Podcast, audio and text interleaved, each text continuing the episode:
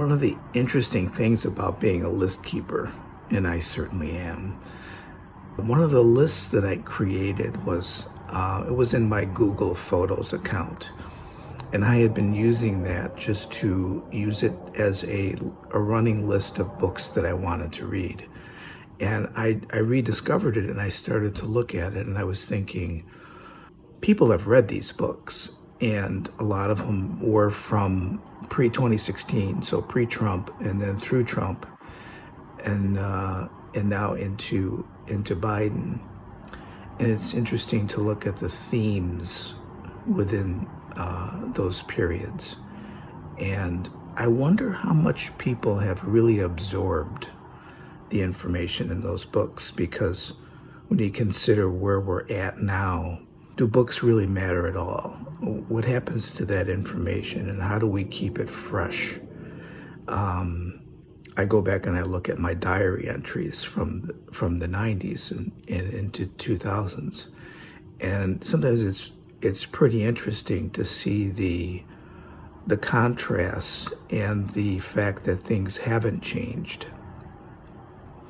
This calls to mind uh, Biden's uh, summit with Putin yesterday, and I was listening to what he was saying about it.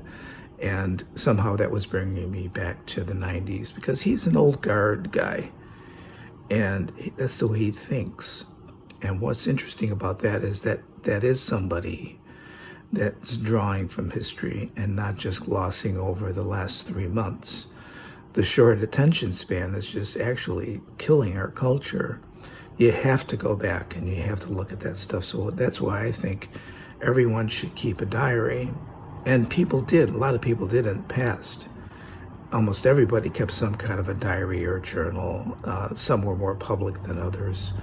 Um, mine is somewhat public, but uh, my diaries are, are studio journals. And the way they started was uh, I had some medical issues back in the early 90s and I just kept it as a as a diary of my symptoms and then it started to be used for all kinds of things.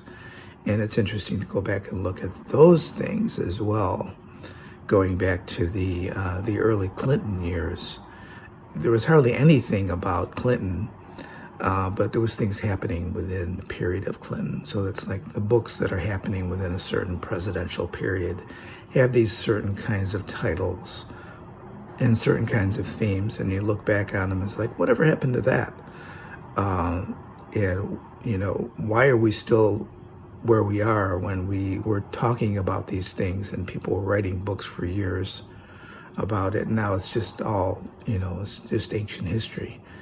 So it's like the, the video I just did this morning is that history uh, won't, won't necessarily teach us something, but it could if we looked at it.